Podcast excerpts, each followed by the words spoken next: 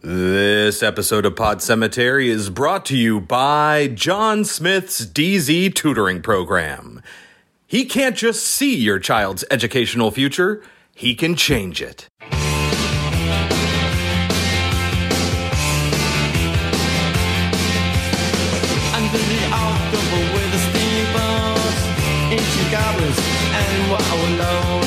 Come at the grand light making a sound.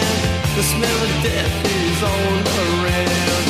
And at night when the cold wind blows, no one cares, nobody knows. Hello, my name is Chris. My name is Kelsey. And this is Pod Cemetery, where we dissect horror movies like the rotting corpses that they are.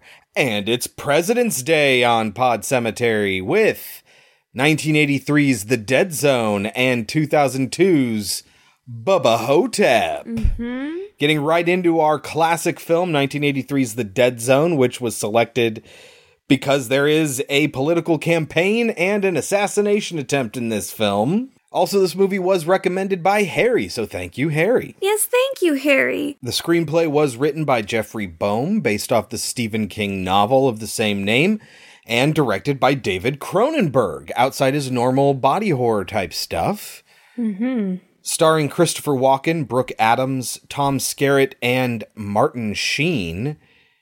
The book, written in 1979, was Stephen King's first number one on the bestseller list.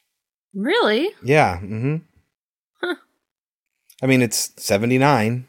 He really got really, really big In the 80s. in the 80s. Also, I mentioned the name Brooke Adams. We've had her on the show before. That's the character of Sarah in this movie. She was Elizabeth in Invasion of the Body Snatchers. Yes. hmm What is the Dead Zone about, Kelsey?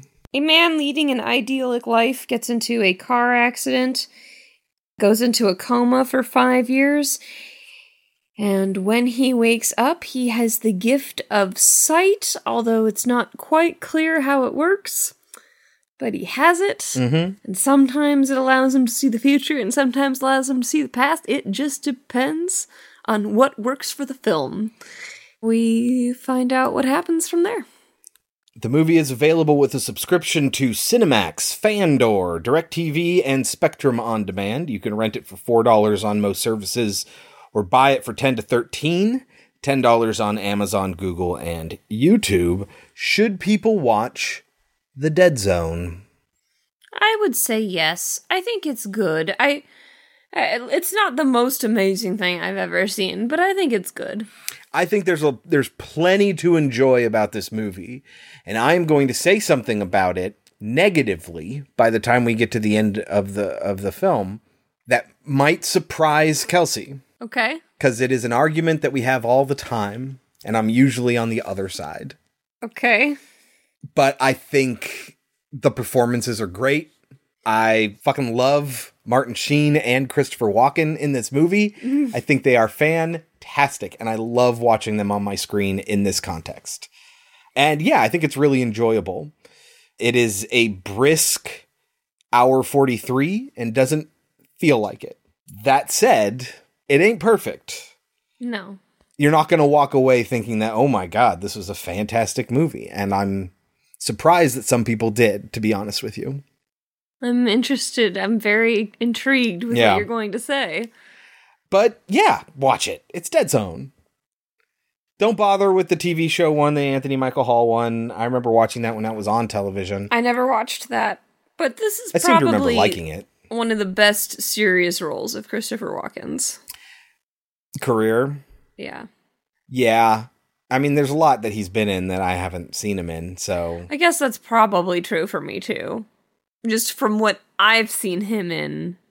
This is Right. I mean, starting in the 90s or thereabouts, he was stunt casting, basically, in a way. or just He was, every single character he played was Christopher Walken. yes. You know?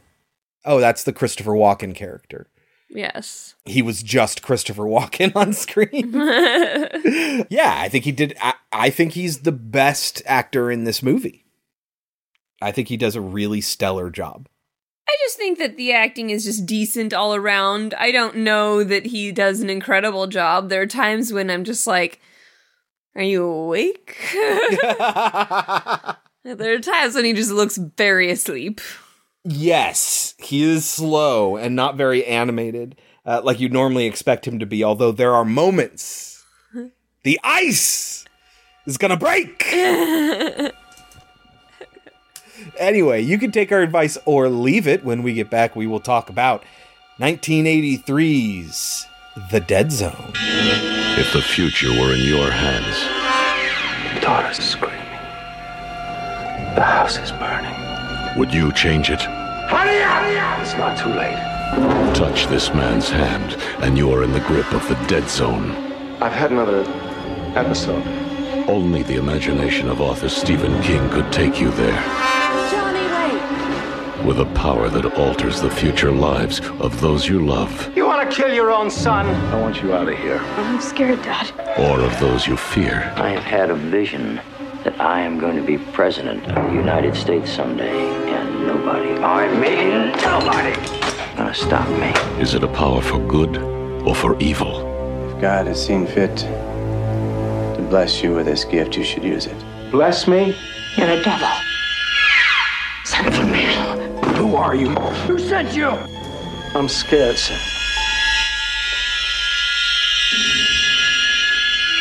What's happening to me? We're gonna get married. Johnny, don't leave me, please. Don't you see how clear it all is? Not only can you see the future, I can change it. I was there. I saw him. Put your hand on the scanning screen, and you'll go down in history with me. I saw his face. I stood there. I did nothing.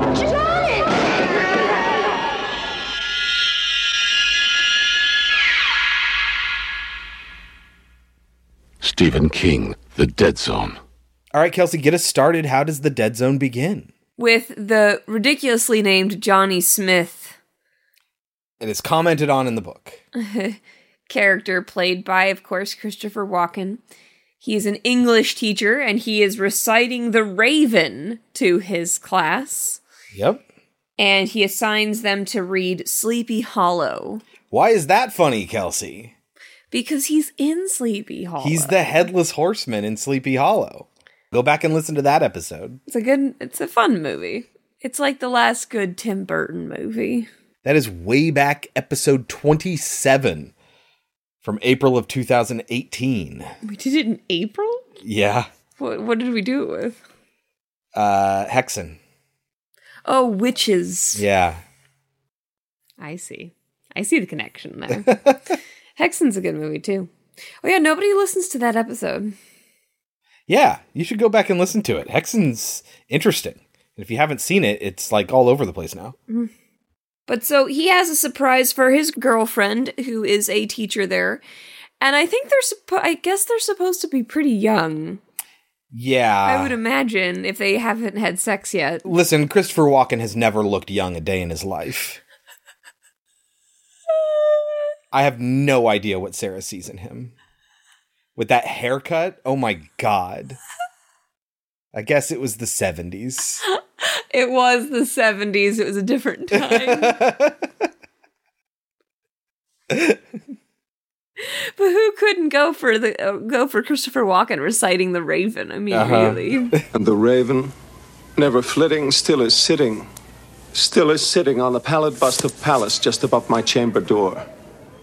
And his eyes have all the seeming of a demon's that is dreaming. And the lamplight o'er him streaming throws his shadow on the floor. And my soul, from out that shadow that lies floating on the floor, shall be lifted nevermore. He's so good. There is actually a full recording of him doing the Raven, uh, which you can find on YouTube that they did for an album where they had people reading Edgar Allan Poe stuff. That's awesome. Mm-hmm. Be that word our sign of parting, bird or fiend, I shrieked upstarting. Get thee back into the tempest, and the night's Plutonian shore. Leave no black plume as a token of that lie thy soul had spoken. Leave my loneliness unbroken, quit the bust above my door. Take thy beak from out my heart, and take thy form from off my door, quoth the raven. Nevermore. And his surprise is that he's going to take her to the roller coaster, which I get that it's supposed to be cold outside, but it is a Friday night and There's nobody else. No one there. Yeah. That seems a little strange. Uh huh. But he ha- he gets like a little bit of a headache. Yeah, and I don't know what that's supposed to be. Is that supposed to be him envision like seeing that he's gonna be? So the book is a little bit more clear on this. The first time he has any sort of premonition is when he's a kid and he's ice skating and he gets knocked out. And then he mumbles something about somebody being in danger or something. That's the first time he has a little twinge of the premonition when he gets hit on the head. And then he falls into the coma and that's what like fully unlocks it. So there is this idea that that potential is in him already. He didn't gain the ability because he was in an accident in the milk and whatever, you know, somehow. Like it's not a comic book explanation. It's he's had that capability somewhere locked inside of his brain and the coma kind of well, the brain damage kind of unlocks that. What does that have to do with? So I think that's what you know, that's like a nod to the idea that there's something going on in his head already before the accident. Okay, They don't really go into it, but in in the book he has cancer. He has brain cancer. He has a tumor. oh, why didn't they do that in the movie? We'll talk about it. Well, that would make more. That makes sense because at one point in the film, and literally, guys, out of fucking nowhere, he's like, "I'm not getting any better, am I? I'm getting worse." And I'm like, "What?" And then Uh-huh. they never bring it up again.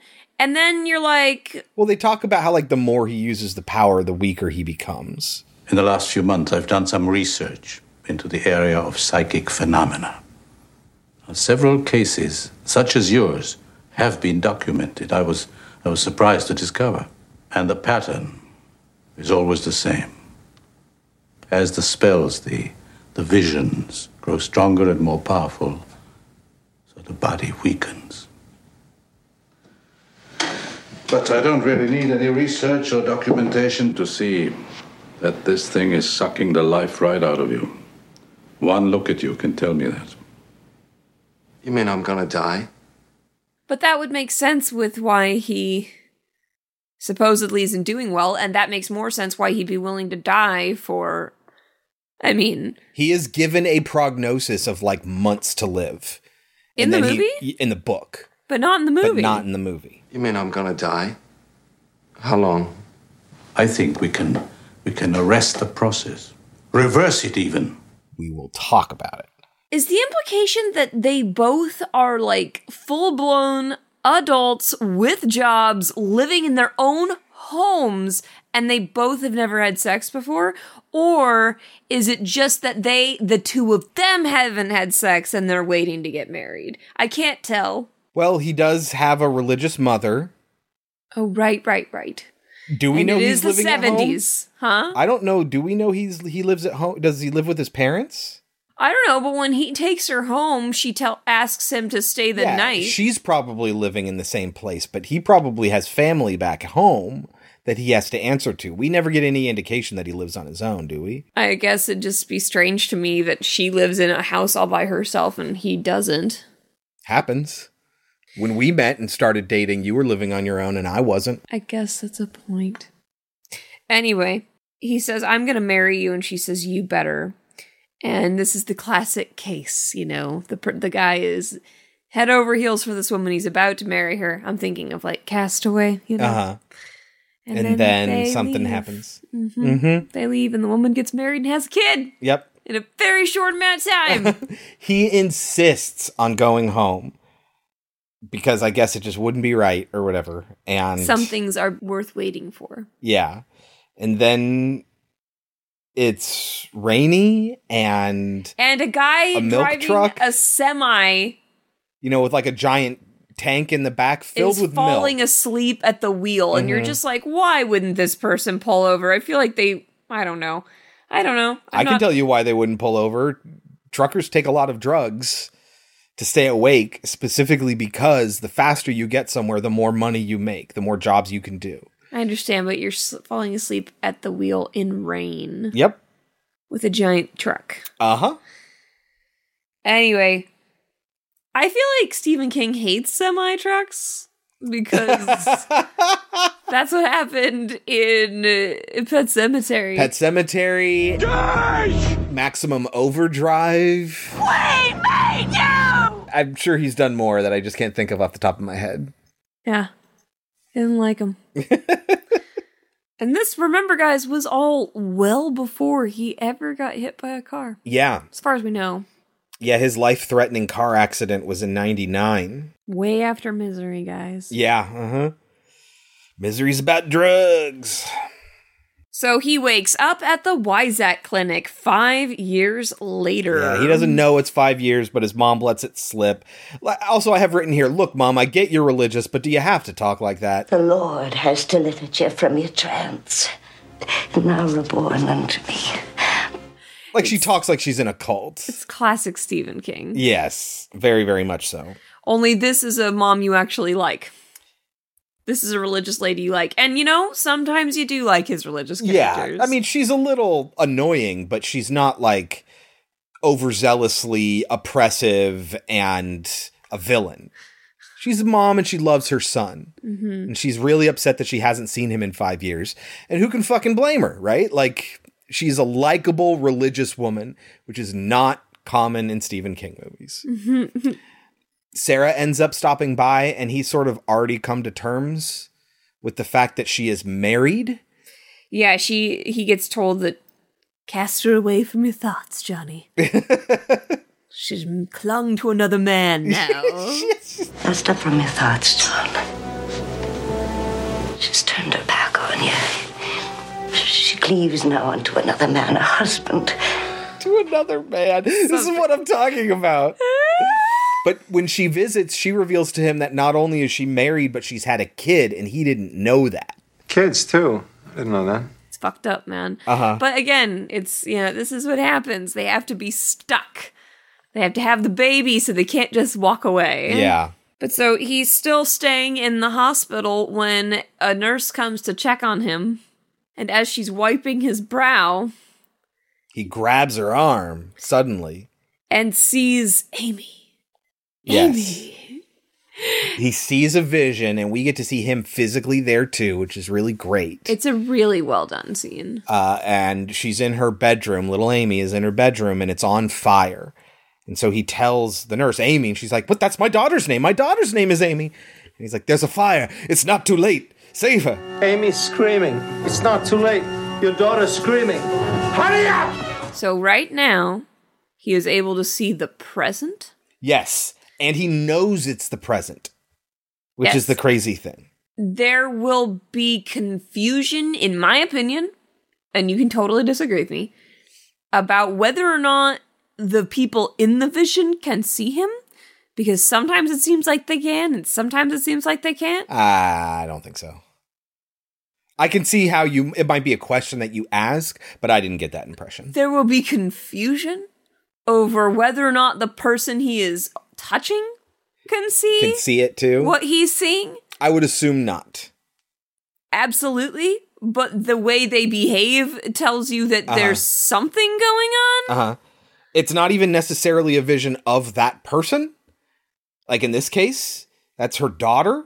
So it's not information that she knows. But then in other cases, it's visions from their past.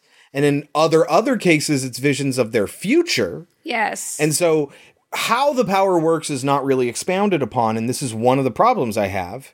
The only visions we get are the ones that are necessary for the plot of the movie to happen. That's what I said earlier. Only when it works for the film. Exactly.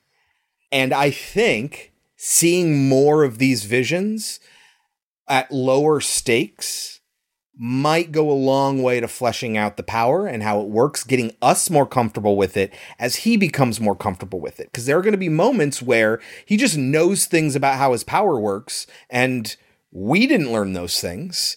And the way it's told is really sloppy. Like they just jump moments in time and like over the course of a scene, it's much later. How much later? The next day? A week later? A month later? A year later? We don't know. It doesn't provide us any context. Like, oh, these two people are just best friends now. and they just met in the previous scene. It has a problem with that, and I'll get into why I think that is later.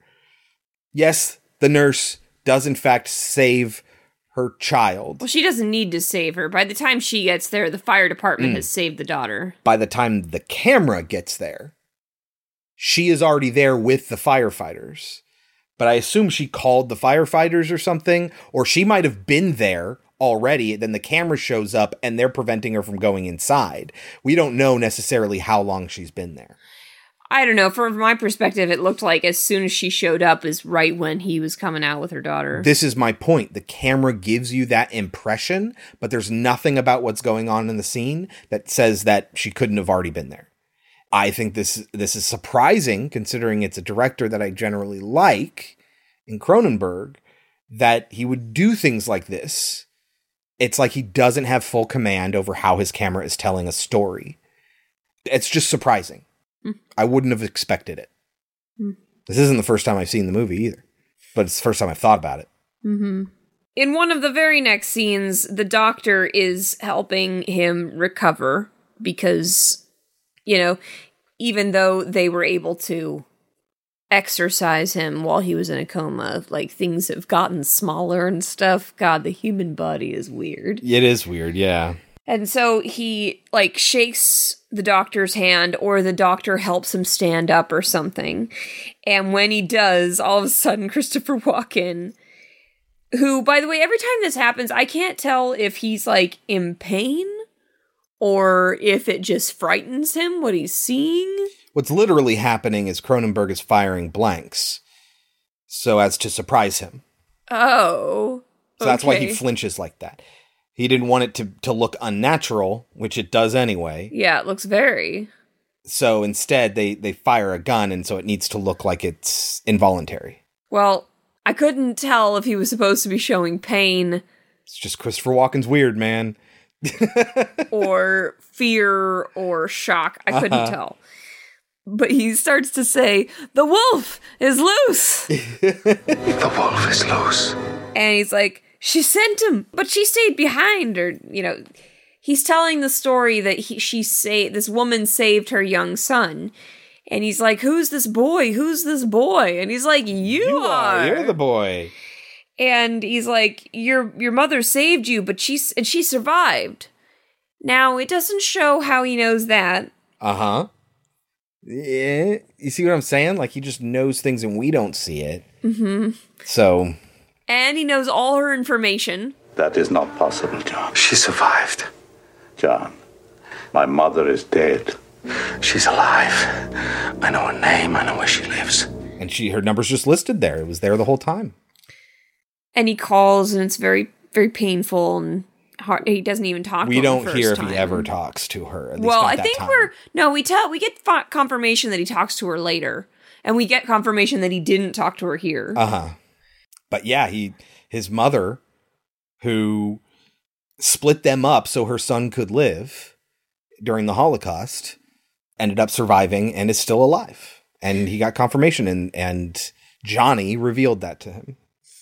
But during this time, so far in the story, he's seen two things. Two things. And yet, all of a sudden, the papers want to talk to him? Yeah, I mean, do we even know that the papers know about the Holocaust part, or is it just the burning building? Because I'm sure the mother was like, you know, oh my God, this one of my patients grabbed my hand and said that my daughter's uh, room was on fire, and I came and it was, and we were able to save her, and like, you know, like I'm sure she's talking about it, I guess. and he becomes a celebrity, sort of. So, uh, because when his ex shows up, she's like, everybody knows that you have the sight, the second sight. And it's like, Uh-huh.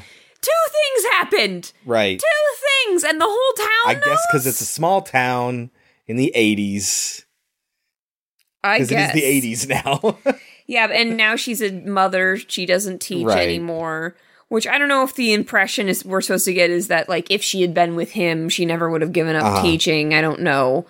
this is also where we get the conversation about Sleepy Hollow, uh, where he talks about how he can't get this is the last assignment he gave his class, and he can't get the book out of his head. He keeps thinking about the line when Ichabod Crane disappears. The line goes As he was a bachelor and in nobody's debt, nobody troubled their head about him anymore. Sarah asks him, kind of stupidly, almost like she's not paying attention. It's weird for her character. Is that what you're afraid of? No, it's just written so he gets to say this next line. That's what I want. And he's very quiet, which is part of what makes this an unusual Walken performance for people that grew up on him in the 90s. Agreed. But yeah, I mean, there's just some really sad lines in this scene where it's just like, you know, my feelings haven't changed. I get that you have moved on, but It's really calm and mature. Yes. And it's this is just the reality. You it know? is very calm and mature. it's this is I'm just I'm just gonna have to come to terms with this. But you need to understand that for me, this is just the next day. Same thing happened in Castaway. But in Castaway, he did have all that time, but it was like another life for him, right? In this, it is as far as his brain is concerned, those five years never happened. And he got into an accident, and then the next day he sees the woman he just dropped off the night before. She's married and has a kid. When she leaves, she is sobbing. It's Mhm. very, very sad. It's a very touching scene. But yeah, so now the press conference happens. And there's this odd scene where this guy is trying to press his buttons because he doesn't believe that he can do it. Mm-hmm. Chris, if you heard about somebody who did those two things, Mm-hmm. would you assume he was a charlatan? Yes. Okay. Yeah, I would. Would you challenge him the way this guy does? Not the way this guy does. This guy's a dickhead. I'd probably be more But that's likely you to do only feel that way because you know Christopher Walken isn't lying. No, I, I, I, I think like I've seen people challenge fake psychics before, like the Amazing Randi and Johnny Carson. I mean, hell, even Penn and Teller, right? Penn and Teller are maybe a little bit more crass about it, and the Amazing Randi over time got really like fed up with these people. But yeah, like you just bring them on, and then you just calmly say something like, "Okay, well, these are our materials that we prepared." go ahead and show us. You know, you're not a dick about it. And I tend to be sometimes skeptical, which may not be fair to him. You should probably have an open mind on this. Would you welcome, please, Uri Geller? Nice to see you. Thanks. We um, we have only met. This scares me. This, this scares you. Well, this is ju- we just got some things together here, and as I said, as you as you progress and do what you want to do tonight, well, Right. you can tell us what you would uh, like to try, and we'll leave it up to you. I'll, I'll try when I'll really feel up to it, okay? I'm looking forward to it. I really am. I don't mean to press you. Um, Okay, uh, let me see. He is really suspicious, you know. I'm having a hard time with you. I, I don't mean to be, Uri. I really No, don't. just, just keep looking. Well, Walken explains because the guy, of course, is asking about the election, and Walken is just like, "What the fuck are you even talking about?" And it is the presidential election, right? No, it's a it's a Senate election. Oh, a Senate election. Yeah, he uh-huh. wants to become a president. The the implication is that this is the start of his presidential career. He first joins the Senate and then becomes this big popular senator and then eventually runs for president. Man of the people, right? Uh-huh. Populist. But so this heckling journalist gets a dose of medicine here because Walken's like, fine, come on up here and shake my hand. Hey, John, touch my hand. Tell me, is, is my house on fire, John? Do you want me to stop this? Tell you about your house. Mm-hmm. What do you want to know? Do you want to you want to know the future? You want to know if you're going to die? Is that it? You're going to die. I'm going to die. You want to know if you're going to die tomorrow? Is that right? But it's almost like he knows it before. You want to know why your sister killed herself? Right. Keep going. Go. It's not all right. It's okay. It's not okay. Okay, I'd like to tell you now. I'm not going to talk about that. Let go of me, you fucking freak! Stop it. Please stop it. Thank you, ladies and gentlemen. I think it's more like he doesn't want all the fame, but he also doesn't want to be called a liar. And he takes offense to that. And so he's like, fine, you want a demonstration? I'll give you a demonstration. It's not like he's challenging this reporter. He's just like, if that's what'll prove it to you, then fine, I'll do it. I don't want to, but you're being a dickhead about it, so I'll do it. And so he says, okay, and he shakes his hand, expecting that nothing's going to happen. Like he's going to show up everyone, he's showing off to the entire room. Look at me, prove that this guy's a fraud. But it turns out he does see something. Now, we don't see it but he says it out loud and the reporter reacts very negatively to it. And Walken knows it almost immediately. That's what I mean. Like there isn't like the the shock moment Yes. where he has to see it. I, I think especially with the one that happens later with Stillson, it proves to us that what he sees, he sees in an instant. Because there is a whole scene in Stillson's flash forward that we get that takes minutes to play out. And he's not just holding on to Stillson's hand for minutes. So it's immediate, but we're external in this one. We don't get to see the vision.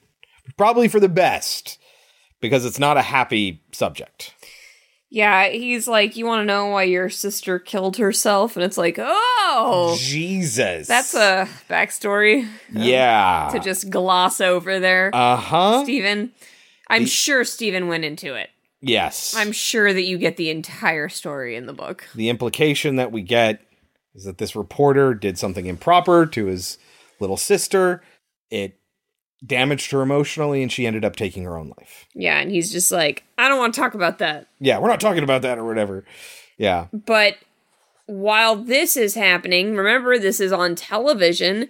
His mother sees it, and mother, his mother has a heart attack from this. And dies. Well, not before he doesn't show up at the hospital and he hears her say, Leave your boots outside the door. You're a good boy. And then he hears her last dying breath, Her death rattle. which, like, seems super serious in this versus the last movie that we saw with death rattles that were recorded Oh, by that an was idiot. just last week. Yes. With my Valentine. Yeah. Mhm. I'm sorry, but when anybody talks about death rattles, you and I just think about Fight Club. Yes, in the one line that she has about it, yes. She talks about it. Have you ever heard a death rattle before? So he ends up having to carry on with just his father. Yes, and he, you know, he's not doing well. And at the same time, there's now a Castle Rock killer because they live in Castle Rock. We haven't mentioned that. And I think this is the first Castle Rock. No, we have not kept watching it, but we should have. No, we didn't. Yeah, we didn't watch. The, we started season two, right? We never started it, I don't think. I feel like we did. Oh. Like we saw the first episode, and and since it was coming out weekly, we just didn't keep watching it. Hmm. Anyway, so we get Tom Skerritt, which I don't think we've seen on the show since Alien.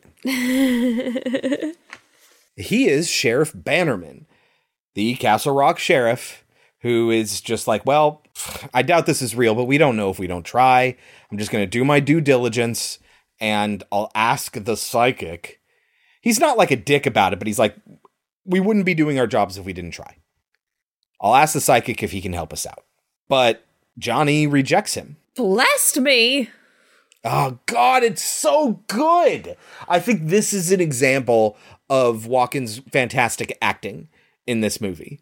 It is a great little scene where when Tom Skerritt is leaving, he tries to guilt Johnny and says, you know, basically, if God had blessed me with a gift like yours, I would feel like I had to do something. If God has seen fit to bless you with this gift, you should use it. Bless me? You know what God did for me? He threw an 18 wheel truck at me, bounced me into nowhere for five years. When I woke up, my, my, my girl was gone, my job was gone, my legs are just about useless. Bless me. God's been a real sport to me. Very good. Good job, Christopher Walken. Perfect casting. Bless me.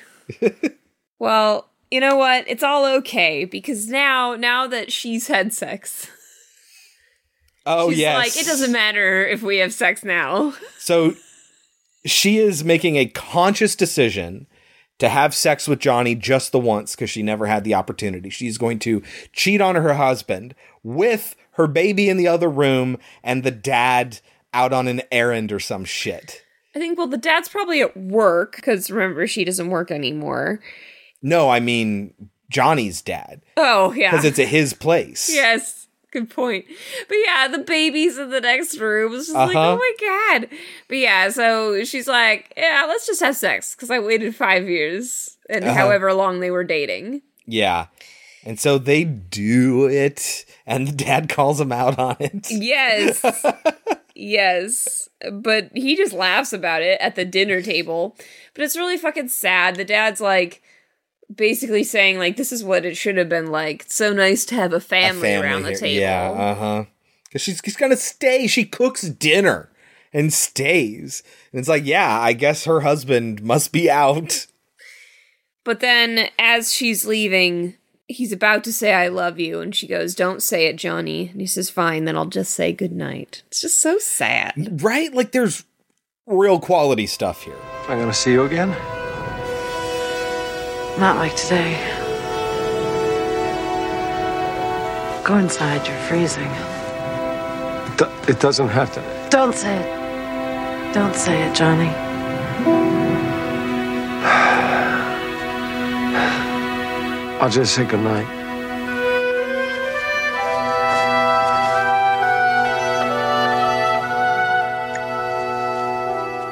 But another body shows up from the Castle Rock killer, who I guess is stabbing with s- tiny scissors. I guess that's what he does. yeah, that's his MO. And so finally, Johnny, after having sex for the first time, is like, Fine, God has blessed me. Fine. Uh-huh. I'll go and help you look for the killer. When he first shows up, like, they don't have anything and he can't figure it out. And then the body shows up. And so he's able to actually touch the hand of the body. And apparently, his ability works even if you're dead. Yeah, I guess. Again, ill defined powers. He can touch objects, he can touch dead people, he can see the past, present, future. No real rules. No real rules. But his response is great. She knows him. Not scared. Not scared. She knows him. I didn't do anything. uh, Who? Dad. She knows him. Not scared. She knows him. You all right? Dad, give me a hand. I saw him. I was there. I saw him. I stood there. I saw his face. Who? I stood there and watched him kill that girl. God. Wait a minute, wait a minute. What are you saying? I did nothing. I stood there and watched him kill that girl. What are you talking about? God. I stood there. I did nothing. Dad? Dad, get up here. He just uh, took off in your car, Sheriff. But yeah, so he watches this woman be stabbed to death by Dodd, the assistant police guy who was helping Tom Skerritt. And Tom Skerritt's like, What? That can't be true. And he's like, Dodd, get the fuck over here. And they're like, Uh, Chief, Dodd just took off in your car. Yeah. So he's like, Ah, shit. Dodd was in the Brood, but I don't remember him. He was also a Marine in the Omen. I like knew I recognized him. I'm like, why do I recognize this guy? And that's the only thing I can come to is that he was in the Brood and he was in the Omen. Two movies we've watched for this show. Yep. But I don't remember him from either. Yeah. Mm-hmm. But so they go to his house and the mom doesn't want to let them in. And he ends up touching the mom and he's like, You knew, didn't you? You knew. You knew. You knew. Didn't you? You knew. Is that your Christopher Walken? that's my that's him in this moment. It's his tone, yeah. and she's just like, "You are sent from hell. You're hell." a devil sent from hell. You.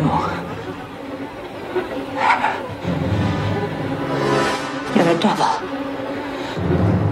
Sent from hell. And Dodd has already killed himself. On his own scissors with Jesus. Oh, yeah, it's kind of ridiculous. He somehow can, like, He gets all dressed up like the killer. You know, he puts on that coat and everything. and then he pushes his own face into the scissors. Yes, uh huh. People have been known to do things that I can't imagine, like, my body would allow me to even do. Like, Jesus, I don't see how your body would let you do that. I mean, I can imagine it. I just can't imagine my body doing that. I don't, know.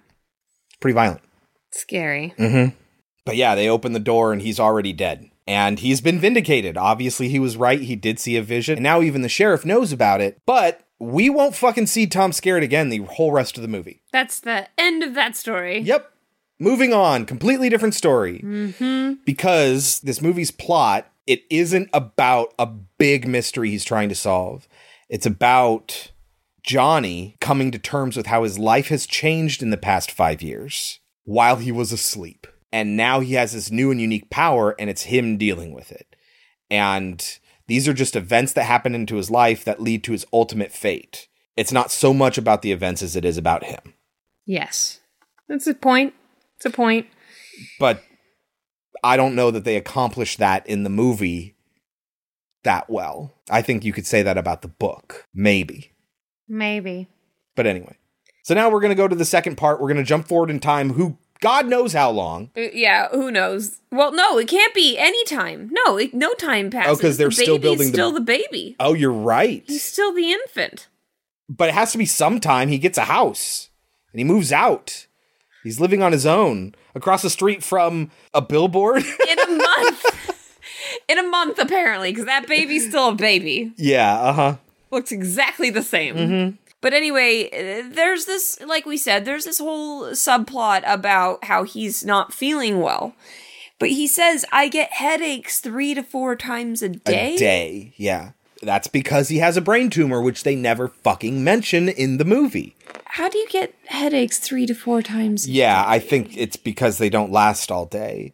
I, I think, especially you, because you are prone to headaches, especially migraines. They're for long, expend- extended periods of time. And it's not like, how would you fit four of them in a day? One of them's practically the whole day.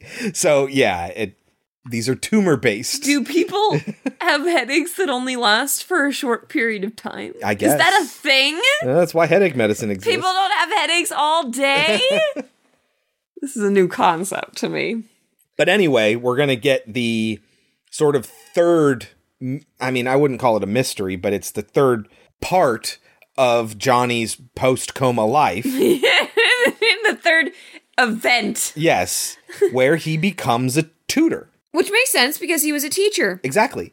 And he doesn't like a lot of people. But it doesn't make sense the next step. He goes from being a tutor who sees kids and I guess helps them with their reading. Yeah, From uh-huh. what they show us. Sure. He's an English Which tutor. I guess how do you show English teach how do you te- show English teaching without it being boring, I right, guess. yeah. Um but so or sounding fake. he's approached by this guy who doesn't ask him to be a tutor, but asks him to basically be like a counselor? No, he wants what he wants is private instruction because he heard that Johnny was the best at engaging the young men that he works with.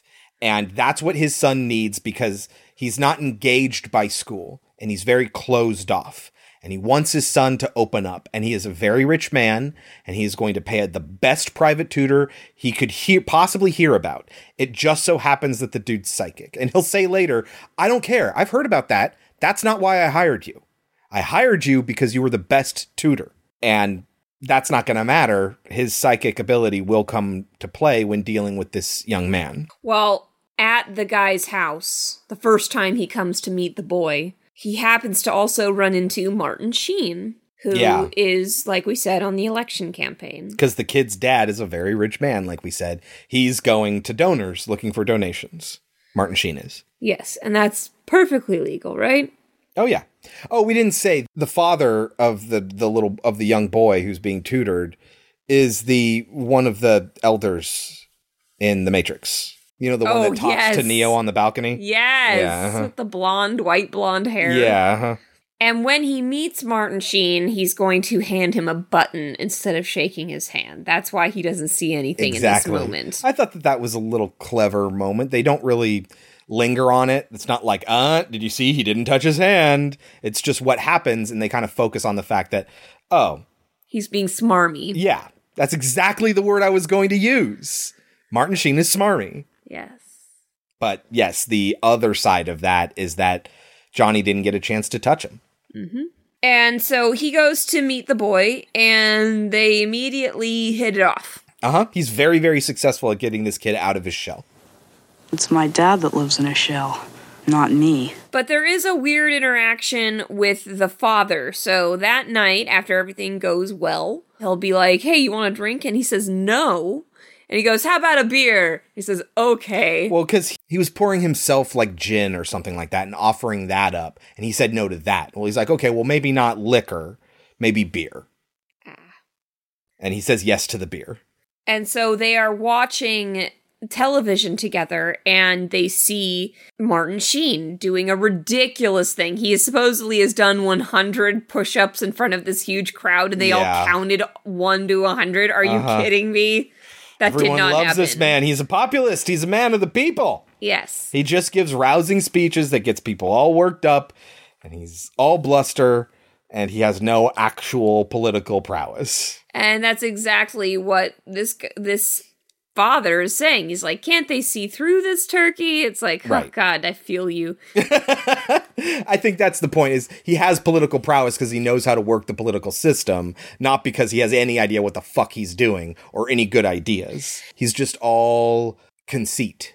But Christopher Walken's going to say, "Well, hang on. I thought that you were friends with this guy." It's Uh-huh. like, "Dude, keep your enemies close." He I mean, he's going to he might win. Right. If he loses, you don't want to be attached to him because he'll pull you down with him. But if he wins, you want to be friends with the winner. Mhm. He's like, yeah, I hate the fucking guy. He's a schmuck. But I don't want him to know I hate him. Now, it's after this that well, I guess this isn't the first scene that we uh got without Christopher Walken because we did get a scene with the doctor going and speaking to his mother on the yeah. phone Uh-huh. or trying to talk to his mother. So I guess that this isn't the first scene, but it does feel out of place. Did you feel like it was out of place? All of a sudden, we follow Martin Sheen's character, and we're seeing this scene Oh, where he yeah. threatens this journalist. Why? I mean, I suppose we could have gotten a vision of that, but I don't know how many opportunities we're going to have for Johnny to touch him. And do we want all of it crammed into the same place? So we need an opportunity to get confirmation so the audience already knows something that Johnny doesn't, and that is that Martin Sheen is a terrible person. And he will do anything to get what he wants. And once he set his mind to something, it will happen, and he doesn't care who he has to destroy to get it. And when there's a reporter who is going to badmouth him, We have no idea what he was going to say. uh huh, but he's going to say bad things about him that might convince people not to vote for him, he's going to blackmail him because he set him up with a woman to seduce him. And then now they have pictures. Yes, and even when the journalist says, Well, what if I don't back down? What if I'm okay with you ruining my life with my wife and son? He goes, Then I'll just kill you. Right. He's this is where Martin Sheen says that he has a vision, eh? That he will be president of the United States. And I have had a vision that I am going to be president of the United States someday, and I have accepted that responsibility, and nobody, I mean nobody, is going to stop me. I mean, yeah, he was in West Wing. And he was in The American President, but he wasn't the president. He wasn't? No. Oh. Michael Douglas was the president, and Martin Sheen was like the chief of staff or something like that. Hmm. This is an Aaron Sorkin script, an American president. So when they made West Wing, which was written by Aaron Sorkin, they tapped him to play the president in that TV show. Mm. Do you remember The American President? It's a whole movie about the president getting laid. I remember, yeah, Annette Bening. Uh-huh. Yeah, I remember that. President's Day, ladies and gentlemen. Yep. But so the kid is, uh, he's going to be tutoring the kid one day. And while he is doing so, he's going to get a knock on his door. The campaign trail for Martin Sheen's character. Uh-huh. And who does it happen to be? It happens to be Sarah's husband. And the only reason we know that is because Sarah and the baby are also there. Walken says to this guy, Hey, you know what? I'm in the middle of tutoring. I can't really talk right now. And the guy says, Well, do you mind if I leave you some literature? He says, Yeah, sure. And then he calls out, Honey, can you bring me some of those flyers? And up comes Sarah with the baby, right? I think so. Yeah, uh huh. And then, like, oh shit. And then the husband's like, oh, it's nice to finally meet you, Johnny. Completely oblivious to the fact that those two fucked. Oh, oh, yes. but he knows about their. He knows, but yeah, because she talks about him all the time. Yes. Well, I mean, of course, why wouldn't she tell him about the man that she was engaged to, but then fell into a coma and then just woke up after five years? Why wouldn't she tell him about that? Yes. But so he goes back inside and is crying because of how traumatized he Uh-huh. is by seeing her with her new husband. And the little boy Chris is like, "What's wrong, Johnny?" Why are you crying? and so he goes to hug the kid, Uh huh. And that's when he's going to see a really sad uh, vision. Yeah, there was more they filmed to this that we didn't get to see, I wish we'd seen it. including Christopher Walken underwater. Should have seen it. But we see ice breaking and a kid in, fu- in full hockey gear sinking to the bottom, and that kid is Chris. Yes. He's like, "Oh shit!" But he doesn't tell him. He doesn't tell him because he doesn't want to frighten the kid because he doesn't know what it's about yet. Instead, when he drops him off with his dad, he finds out that, oh, you know what? Chris has been doing so well. He's been making friends. I've decided to start a hockey team for him and his friends so they can compete. And we're going to be playing out on the ice. Johnny's like, oh no, Yeah, you can't do that. immediately he says, "Call it off. Uh huh. You can't do that." And The like- ice is gonna break. The ice is gonna break! And the kid's like, I'm scared, Dad. And the dad fights back about it until finally the dad relents and says, Fine, we won't do it. Because uh, because Christopher Walken's not leaving. I thought this was a fun moment later when we get another moment when Johnny's not there between the father and the son. And the son's like on his computer. And the dad's like, all right, come on, get ready. We're going. And he's like, wait a minute. I thought you said we weren't going to go. And he's like, I just told that to him to get him out of here. Mhm. We're going. We're having fun. And he, Chris doesn't move. And he's like, well, you coming or not? And he just turns back to his computer and goes back to coding or whatever it is that he's doing on his computer. And the dad's like, fine. And he just leaves and he goes to coach the rest of the kids. We'll find out later that the ice really did break and at least one kid died. At least two, Two kids, kids died. died. Yeah. And this is going to weigh heavily on the father's heart. No shit. It's going to fuck him up. I should have listened to Johnny. I That could have been my if I son. had just not been proud. Uh huh. And if I had gotten my way, my son would be dead. Mm-hmm. So that's kind of the end of that chapter of Johnny's life. Well, he meets them again and finds out that the kid is still alive because he reads in the newspaper that two kids died, but it didn't say who. And so he goes and he visits and he finds out that Chris is still alive. And he ends up shaking Chris's hand and sees nothing. So I guess it's just like traumatic events. I guess I see that's the thing. He's going to talk to his doctor about this, right? And I think this is where we find out that the more he does this, the weaker he gets. But really, what's happening is his brain tumor is killing him. But the doctor goes on to describe the term dead zone. So Johnny's going to describe about how he sees this vision, but something was missing. And the doctor's like, What do you mean? And Johnny says, A blank spot, a dead zone. We don't know what the fuck he's talking about. We yeah, we haven't seen any blank spot. What are you talking about? What is this? But they like shoehorned this concept of the dead zone in, and then the doctor asks, "Well, first of all, did the boy die?" And he's like, "No, I talked him out of it. The boy's alive." And the doctor's like, "Ah, see, not only can you see the future, but you can change it, and that is your dead zone. So the things you can change, you can't see." But that implies that the things he does see, he can't change. And he saw Chris going into the water. He's seen lots of things he did change. So the, the movie's explanation of the dead zone fucking sucks. Do you want to know what the book's definition of the dead zone is? Because it's different. Sure. Like you named your whole movie the dead zone, and this is the explanation we get. Anyway, so like I said before, Johnny is ice skating. He gets knocked out when he's a little kid and he, has a vision. Later, he's a teacher. He gets in the car accident. He falls into the coma. Almost five years he's in the coma. He wakes up and he finds out that he has brain damage. Specifically, he has trouble visualizing certain objects in his head and like where they are because that part of his memory was damaged in his brain and it's just a dead part of his brain. So the dead zone refers to a part of his brain that's brain damaged. That makes sense. And then as if to compensate, the rest of his brain like kicks into gear with this ability he has to see other things. If he can't hmm. visualize like a memory of where things are, his brain shows him other things now. And he gets those blackouts, he gets headaches, and that's because he has a brain tumor. And that's what gives him his negative prognosis that he's going to die in a couple of months, which gives him the courage to do what he's going to do by the end of this movie. But the dead zone is the zone in his brain that is literally dead. That makes way more sense. Right. Way more sense. Much Anyway. clearer, tighter, Yeah. concise. Exactly.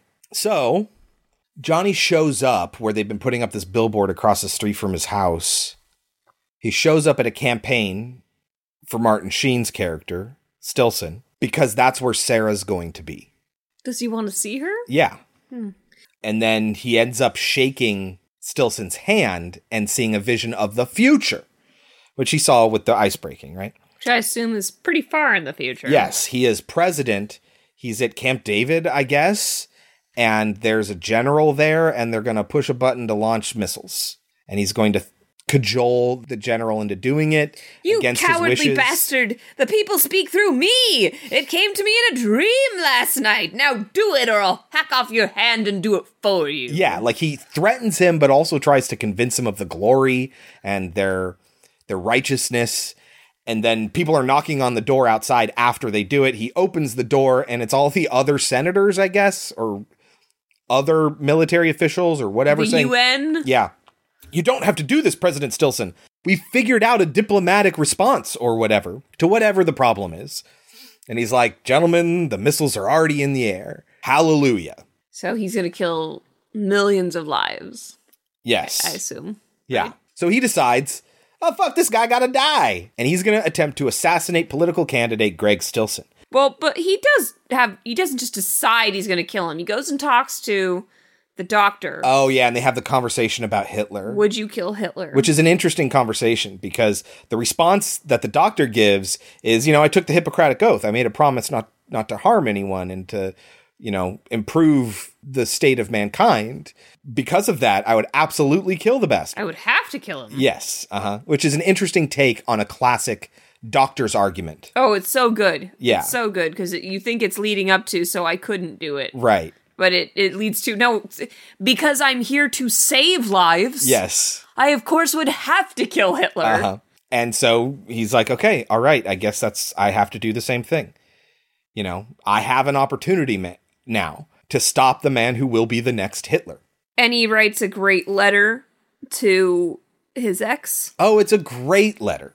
saying, Dear Sarah, this is a hard letter to write, so I'll try to make it short. I can't go on hiding anymore. That's what I've been doing running and hiding. You know, I had this figured out all wrong. I always thought this power of mine was a curse, but now I can see it's a gift. Anyway, by the time you get this letter, it'll be all over. You never will understand why, Sarah. Guess nobody ever will, but I know what I'm doing. And I know I'm right. Just remember, there's never been anyone for me except you. Just wasn't in the cards for us, I guess. I'll always love you, Sarah. Johnny. Uh huh. So he camps out in a balcony at like a church or a community center or something where he's going to give a speech in front of an audience. And people show up and he's like, oh, God. He wakes up and a bullet drops, but nobody catches it. It rolls under a chair. And he loads the rifle up. And then Stillson, as he comes in, gets to kiss Sarah's baby. And he's like, that's what I'm supposed to do, right? crying so much. Oh yeah, and he's like, "Oh, we need a baby up on stage. Grab your baby, grab your husband, come up on stage with us." Right? So now we got the baby on stage as well. And then he gives a little bit of a speech.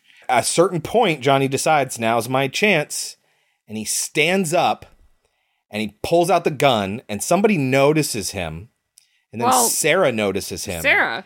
And then he notices Sarah. He did not expect her to be there. He just popped up and she's there. That causes him to miss his shot. However, Stilson is being shot at and realizes that the shooter has been affected by the presence of somebody on stage here. And in response, grabs Sarah's baby and holds it up in front of him and cowers behind the baby. Yes, and a reporter takes pictures of this. Yes. Stillson's right hand man, though, does shoot Johnny and he falls from the balcony. And everyone's running outside. However, there are no police at the There are no police at this campaign rally. Yes. Sarah takes back her baby and is very upset. And, oh, Johnny. And he grabs Johnny by the lapels or whatever and asks, Why'd you do that? Ah. Who sent you? Who sent you? And he touches him, and what does he see? It's over. You're over. but what does he see? Oh, he sees him kill himself. Yes. Yeah.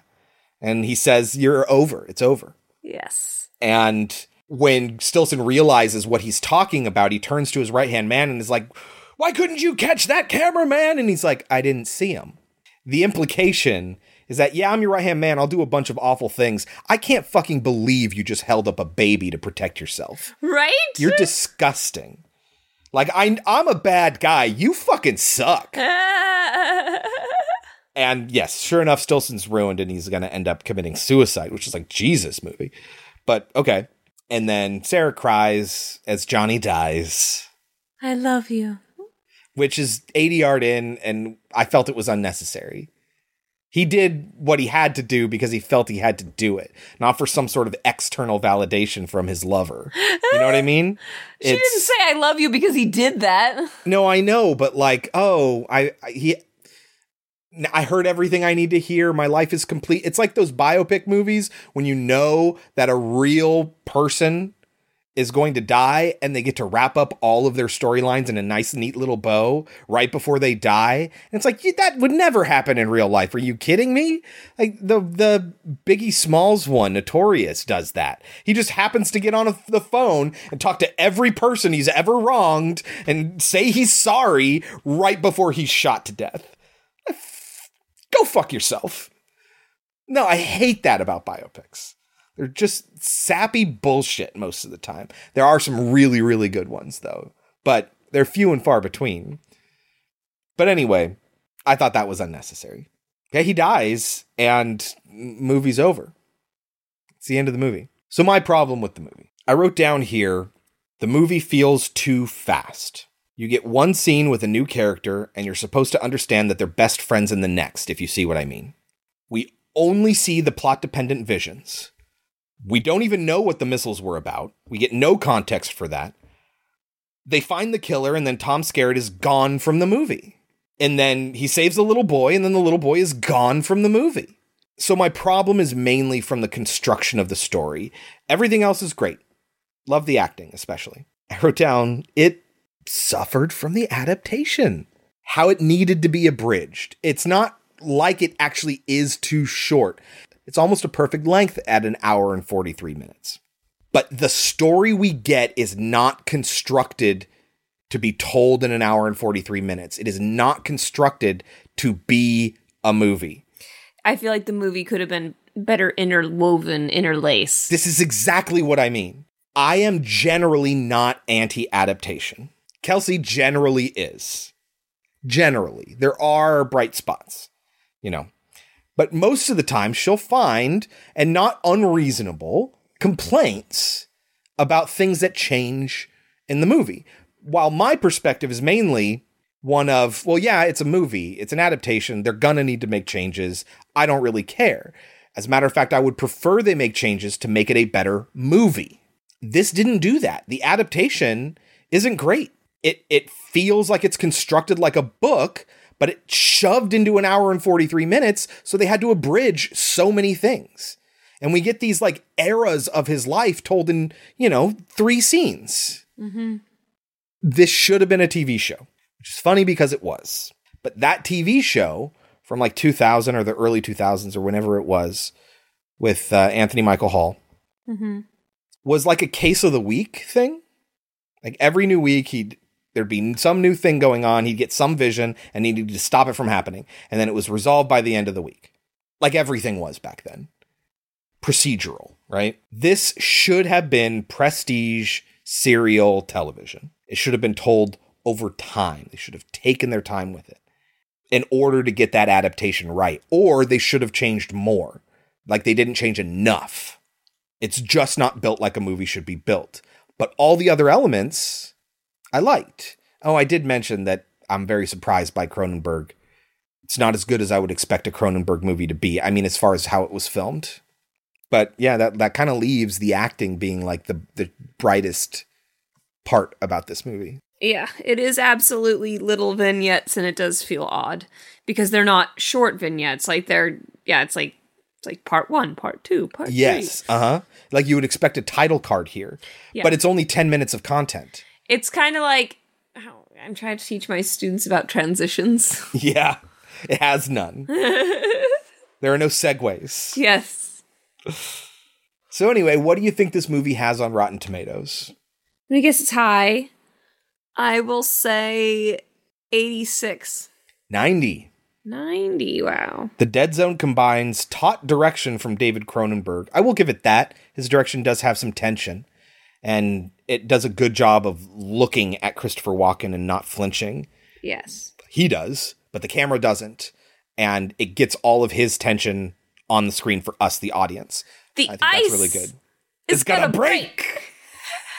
Anyway, it combines taut direction from David Cronenberg and a rich performance from Christopher Walken, agreed, to create one of the strongest Stephen King adaptations. I mean, Funny yeah, a little bit. Uh, yeah. Funny enough, one of the ones I haven't read. Yeah, definitely. I haven't read it either. I just read up on it. I need to read it. My parents love this book. But it has a Metacritic of 69. So, like, I think we're going to walk away with thumbs up, thumbs down, positive, negative, the Rotten Tomatoes scale. That's it. Two options. Positive. Right? Both of us, we would show up as a positive review on Rotten Tomatoes. Mm-hmm. But is it 90% good? No. No. The Metacritic is the actual average of the scores, gives it a 69. I'm gonna say that's too low. Yeah, probably. I was gonna give it an 80. I don't know if I would go that high. I'd, I'd say this is probably high 70s, but maybe not too high. I'm going to give it a I'll give it a 76. That makes sense. I mean, I I think I accurately described my issues with the movie, but again, it, it it's I'm more disappointed about it because there is so much here that I really really like, and if you just tweak this and that and the other thing, it could be such a great movie.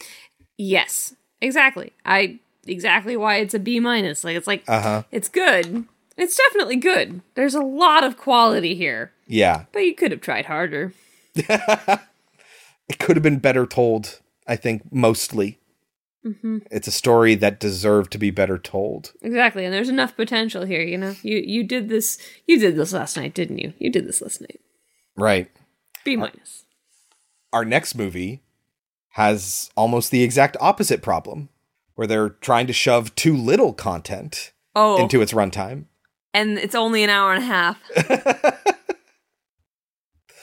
So our next movie, our our modern film 2002's Bubba Ho-Tep, written and directed by Don Coscarelli based on the short story by Joe R. Lansdale, starring Bruce Campbell, Ossie Davis, Bob Ivy, and Ella Joyce. Don Coscarelli we have not covered on this show yet, although there are multiple opportunities to do so, including the first four Phantasm movies which he wrote and directed, which we've seen the first Phantasm, we just haven't covered it on the show. Right. And John dies at the end. He did the movie adaptation of Good John dies at the end. Good movies. Yeah. This is a very low budget movie, as you might imagine.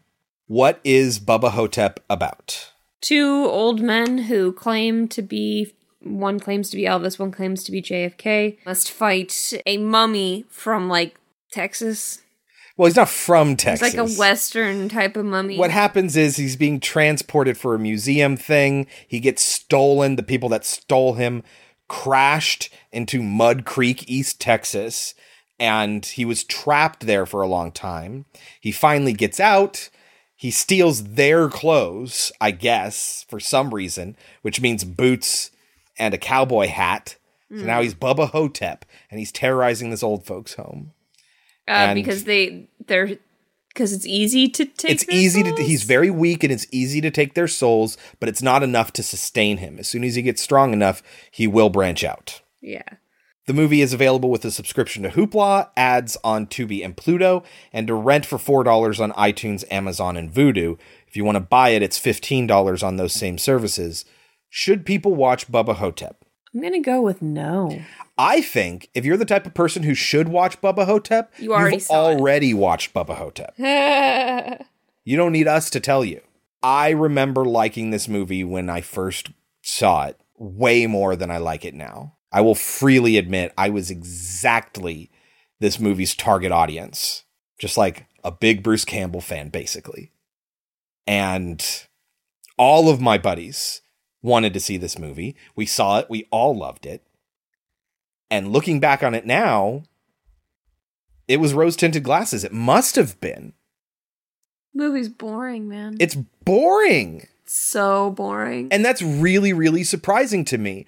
We basically get an hour and a half of two old men wandering the same exact hallway until at the very end they set a mummy on fire, and that's the movie.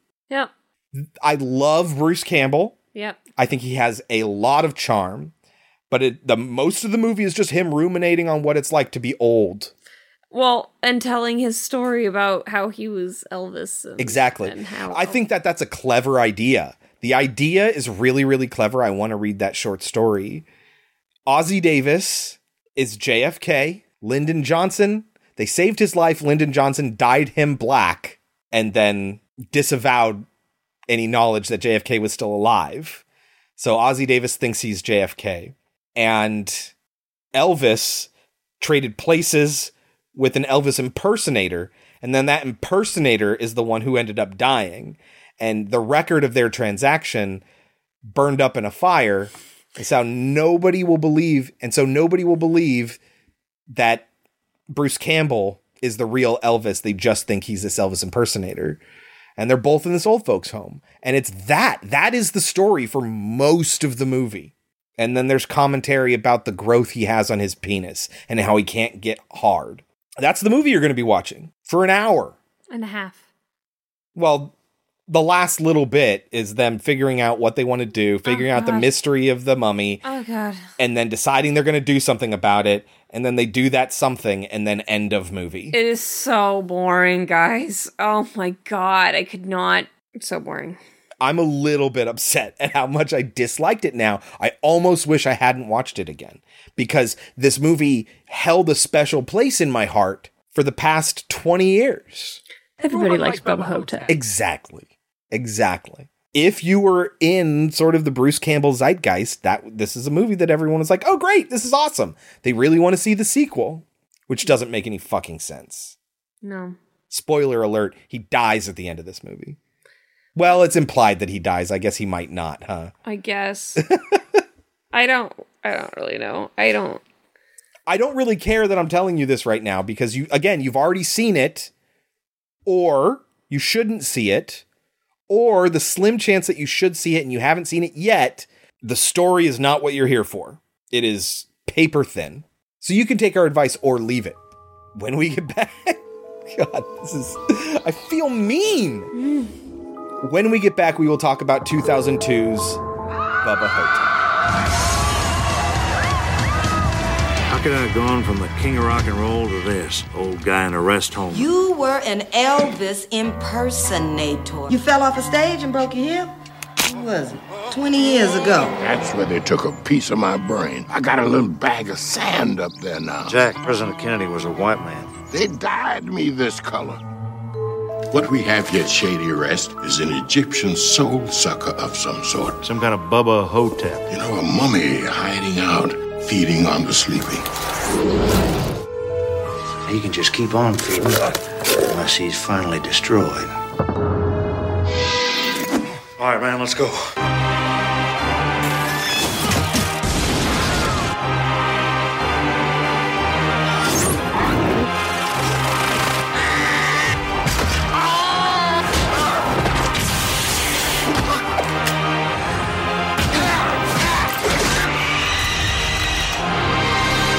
Can use my stuff on you, baby. All right, Kelsey, get us started. How does Bubba Ho-Tep begin? With the definition of what Baba Hotep means.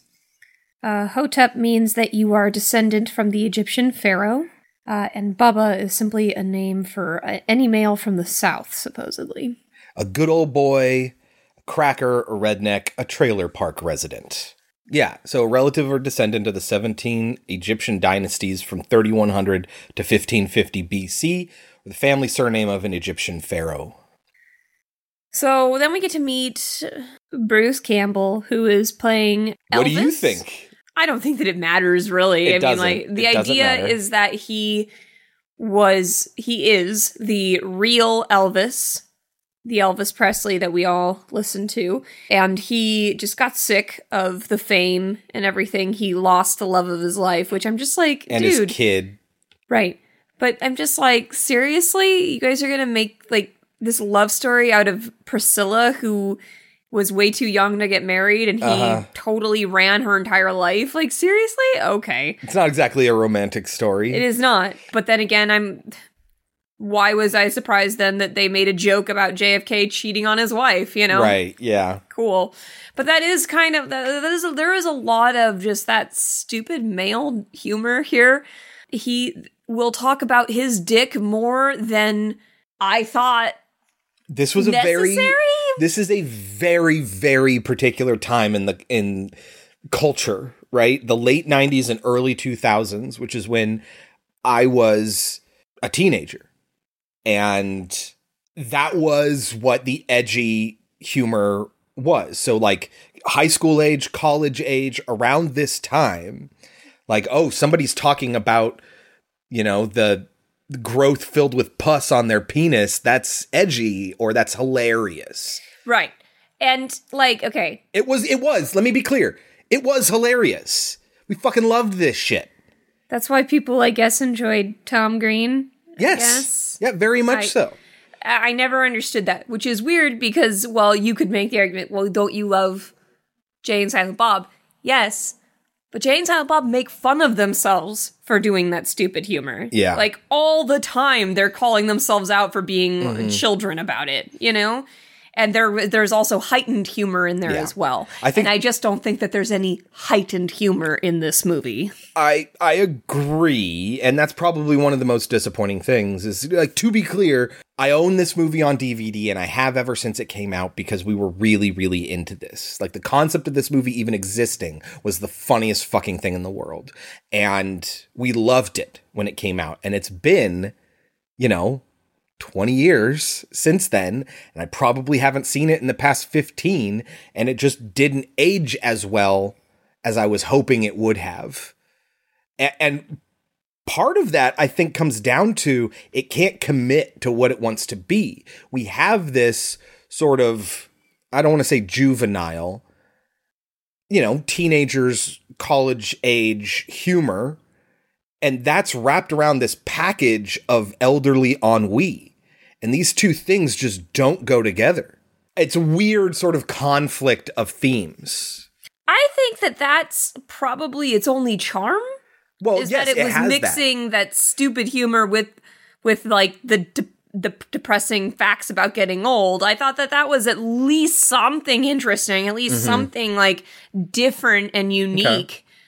I thought they had that going for it, but what you said, the fact that like there's too much of it. It's like, yes, I get it. They move slow. Make that joke once and and make it a pinpointed joke. I like I like the first time we see them going down the hallway. Yeah. But don't do it again. Oh, over oh no, don't do it again. again. Yeah. Oh no, no. This is a very, very low budget movie, and they filmed in one location, and they needed to make like the one hallway that they had to work with look like multiple different hallways in this maze of an old folks home. And but it doesn't. It looks like the same hallway every time. And we just get that same setting and them walking down this hallway over and over and over again. And i don't know that i can necessarily fault such a low budget movie for being inventive but the end result is not inventive. It- Doesn't well, it's look not- inventive. at the very least, if I can see that they're trying interesting ways to tackle low budget problems, I can admire it. There's nothing really to admire about the ways that they filmed this. They were just kind of like threw their hands up. Yep, it's a low budget movie. Fucking deal with it.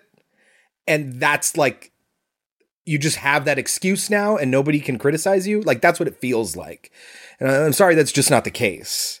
Like if they did something maybe a little bit more inventive, a little bit more creative. The creativity is pretty much all in the concept. And all of that came from the short story. So Mhm. like did the filmmakers do anything specific to make this No. worth it as a movie? And I'm I I hesitate there. I, don't think they, do. I feel like there there is not a lot of effort being put into this, and I feel like that's not Bruce Campbell's It's fault. not Bruce Campbell's fault. It's not Ossie Davis's fault. It's not Ossie Davis' fault. I think that they actually do a fine job. Yeah. but there's just nothing for them to work with. I agree. And I'm kind of surprised that he signed on for this, but then again, I was surprised he signed on for My Name is Bruce. Yeah, I'm not. This was this was Bruce Campbell. Don't say that. He's not a bad person. He's Ash. He is. always will be. Absolutely. But even that was a low budget movie. And, And look at what they did with it. Yeah, because it had Raimi at the helm. Right. And he was inventive and unique and crazy. Right. And and that's I think probably the wrong lesson that people take, especially in horror. Probably horror more than any other genre of movie is that because there are people out there that did incredible things with tiny budgets that anyone can just make a low budget horror movie and if you're just creative enough, then it can still be good. But the problem is most of these people aren't creative enough. And we end up getting stuff like Bubba Ho-Tep, which is a great concept. And you get some great actors. And then you just aren't innovative enough to come up with things you can do on such a tiny budget to still make it compelling. Evil Dead, very, very much compelling because of what they did with that tiny, tiny budget. This, they didn't really do anything with their tiny budget. Mm-hmm. They just kind of spent it and expected you to give them a pass. Yep. Because it's Bruce Campbell. Uh huh. And it's he's playing Elvis, and it's like, yeah, what a great thing. And then what did you do with it? Right. Honestly, like I think the best part about this is the story of Elvis. So I didn't get to finish what happens. So he was the real Elvis. And he got sick of all the fame and he was lonely and sad. So he went to see this incredible um, impersonator of Elvis. And he made a deal with the impersonator hey, you go be me and I'll be you. And that way I don't have to deal with being famous and you can finally have the fame you've always wanted. And apparently they wrote some sort of agreement down. Yeah. But as we all know, Elvis died. So that's the impersonator playing Sebastian Elvis. Haff. He was also a drug addict and he died. And so the real Elvis, you're like, okay, so he probably went he why didn't he ever go back? Well, because he lit his contract on fire from just a He was barbecuing And and, there was an paying accident attention. and and his whole entire trailer exploded. Yes. Which was a fun effect, something cool you could do on your limited budget. there wasn't a lot of that though. And is Bruce Campbell fun as Elvis? Yes. I think he's great. He's a lot of fun as Elvis. Yeah. Except for all the parts where he's just whining about his dick. Yeah. Cause that's it just gets old after a while. You're just See, like it's "Oh funny because I said dick, or it's funny because I'm an old man and I'm talking about my penis. Yes. It's like, yeah, maybe once. Mhm. I'm really so I know there's a lot of people out there that are really excited that we're doing Bubba Ho-Tep. You guys have said as much. And I like I just want to respond with that emoji with the wide flat mouth, you know, with all the teeth showing like ah. like I don't I was also really excited that we were doing Bubba Ho-Tep. And I was excited to do Yeah, Bubba uh-huh. Hotep. Everyone liked Bubba, Hotep, is what I was told, is what I was promised. And I love Bruce Campbell. That's the funny thing is that I feel like you guys probably don't think I actually like Bruce Campbell. I love Bruce Campbell as Yep. Ash. I watched the first few seasons of Burn Notice. He was good in that. He gave Spider Man his name. He did, yeah. What did he originally want to be called? Spider Boy? What's your name, kid? The Human Spider. The Human Spider, that's it? That's the best you got? Yeah. Oh, that sucks. The sum of $3,000 will be paid to the terrifying, the deadly, the amazing Spider Man! I don't know, man. Ask the writers. Bruce Campbell's great. And I think he does a great job in this. It's not his fault that this is the Yeah. material they gave mm-hmm. him. It is his fault that he signed on. But what can you do? Yeah, I mean, you don't know everything about what it's going to be like. But anyway, yeah, so now he's stuck in this old folks' home, and everyone thinks he's Sebastian Haff, And that but he he, just- knows he's really oh, Elvis. Oh, right. And he had a fall. And this actually did happen. He had a fall off the stage. Yes. and he went into a coma. And it's after he came out of the coma that he started telling people, I am the real Elvis. Yeah. And that's why people are like, oh, you just kind of went a little crazy after your coma. Right. And I think it doesn't, like you say, it does not matter. And I'm surprised you're saying this. It does not matter if he's Elvis or not.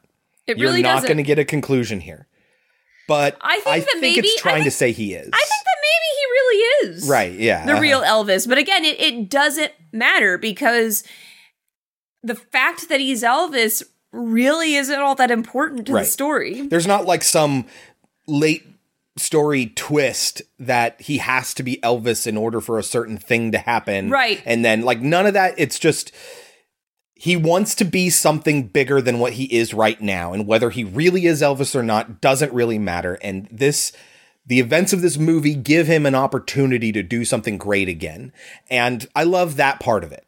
It's just the execution of that not too impressive. It's not bad, it's just not very impressive at all. It's kind of boring. It's so boring. It is terribly boring. Right. Okay. So there's this crazy thief who fucking sucks. She steals the. I think you're supposed to laugh. She steals oh these glasses because she's an old, elderly kleptomaniac. from a woman in an iron lung, and I'm like, that's not funny, Yeah, but then she immediately gets killed. right? And you're like, cool. I don't care if you die at all. And she's got tons of shit in her room, so you know She's been stealing from a lot of people. Yeah. stealing from a lot of elderly people. Nothing happens to that woman in the iron lung, though. I don't think so, which is odd. Yeah, we just never see her again. Right. Oh my god. I know, I know it is stupid looking. I know it is a gigantic piece of plastic. Uh, that doesn't mean I liked looking at it. Oh, the scarab. Yes. Yeah, Which everyone thinks is a giant cockroach because it looks like a giant cockroach, Uh-huh. but really it's a scarab. I don't like bugs, man. Mhm. But as soon as they go from the transition from the scarab and it gets killed, eventually by Elvis. Um, she smashes it. But that's when Bubba Ho-Tep shows up. Right. And then but Elvis will kill it as well. After after he kills it, we just never see a scarab again. So is it supposed to be like a a herald of Bubba Ho-Tep showing up? Or isn't it? I think they Is it just doing something for him? I don't think that it's doing anything for him. I think they just kind of follow him around. Right. So why don't we ever see one ever again? I don't know. I thought we did. I don't know. I think the last time we see it is when he forks it and shoves it into the heater. Well, Bruce Campbell is going to have a fight with one later, and Yeah. it really felt like they were trying to recreate Uh-huh. Evil Dead 2. Sure. Yeah. Uh-huh. Where he's fighting against his own hand. Yes. Yes. Very much so. But I'm sorry, he's very specifically not Ash. He's an old Elvis, and the joke is that he can't move very well. So it's not interesting. Uh-huh. All the creative and fun things about Evil Dead 2, where he could run around and make crazy Yes. faces and Go back and listen to that himself episode. around. We are so enamored with the amount of physical comedy that Bruce Campbell puts himself through in that moment. And in this, the whole point is that the character can't do these things. And so now we just don't get that physical comedy. So it just and it goes on for way too long. Yeah. And then there's a joke with a bedpan. And because there's a bedpan, instant humor, I guess. No. But I didn't like looking at it. Yeah. In in between these two scenes, so that old that old lady gets killed, and there are there's this running gag of these hearse drivers that show up and carry these bodies away, and they get like one off jokes. First time they made me laugh. Uh huh. I'll admit that. The first time he's just like, Makes you wonder, doesn't it? What kind of life this old guy had? Huh? What kind of life he had? You know, his kids, his grandkids, his legacy. Look at him now. Oh, who gives a shit? The first time. And that's the problem with this movie. And then it just keeps happening. Yep. We just keep getting them again and again. over and over and over again. But she will show, for some reason, she comes to Elvis's room and she's grabbing onto his doorway and she's Uh-huh. like, help me. And he doesn't know if he's awake or not because that's kind of the joke at the beginning is that he's so Uh-huh. he's so old he can't even tell when he's awake or not. And I didn't know at the time. I wrote down, I was like, is that a dream? Is he having premonitions of what's going on? Is he somehow linked to this because he's Elvis? Like he has some sort of ability? But no, no, it's literally just that he saw her getting killed Mhm. and didn't know if he was awake or not. And I'm like, you see where my mind went? Yeah. All we- these it- things you no could payoff. do, Yeah. Uh-huh. You don't do anything. Is this before or after elderly Matt Damon dies? Matt Damon? Matt Damon. His roommate who dies? That's Matt Damon? No. It's the older Matt Damon from Saving Private Ryan at the end of the movie Oh, it's the actor. who plays the older version of Matt Damon from Saving Private Ryan. Is that before or after he dies? He's going to die in the middle of the night. yeah, he'll die the next morning or whatever. His daughter shows up and she's really crass about him dying, and it gives Elvis more opportunities to lament aging. yeah, and again, I'm like, am I supposed to be laughing about the fact that a daughter doesn't give a shit about her father who got a Purple Heart? Like, it's not a funny situation. It's not funny at all. And then I was like, is he supposed to have been a bad dad? Like, did he mistreat her? We get no indication that that's the case. Yeah. Just that she's kind of a bitch. yeah. And, uh, and we get that moment, which I think is probably one of the most standout like thoughts in the entire movie is The revealing of her panties wasn't intentional or unintentional. She just didn't give a damn. She saw me as so physically and sexually non threatening, she didn't mind if I got a bird's eye view of her love nest. It was the same to her as a house cat sneaking a peek. there is something there, and it is very melancholy. You know, just the desexualization of people as they get older. You know, does the movie have anything more to say about it than that?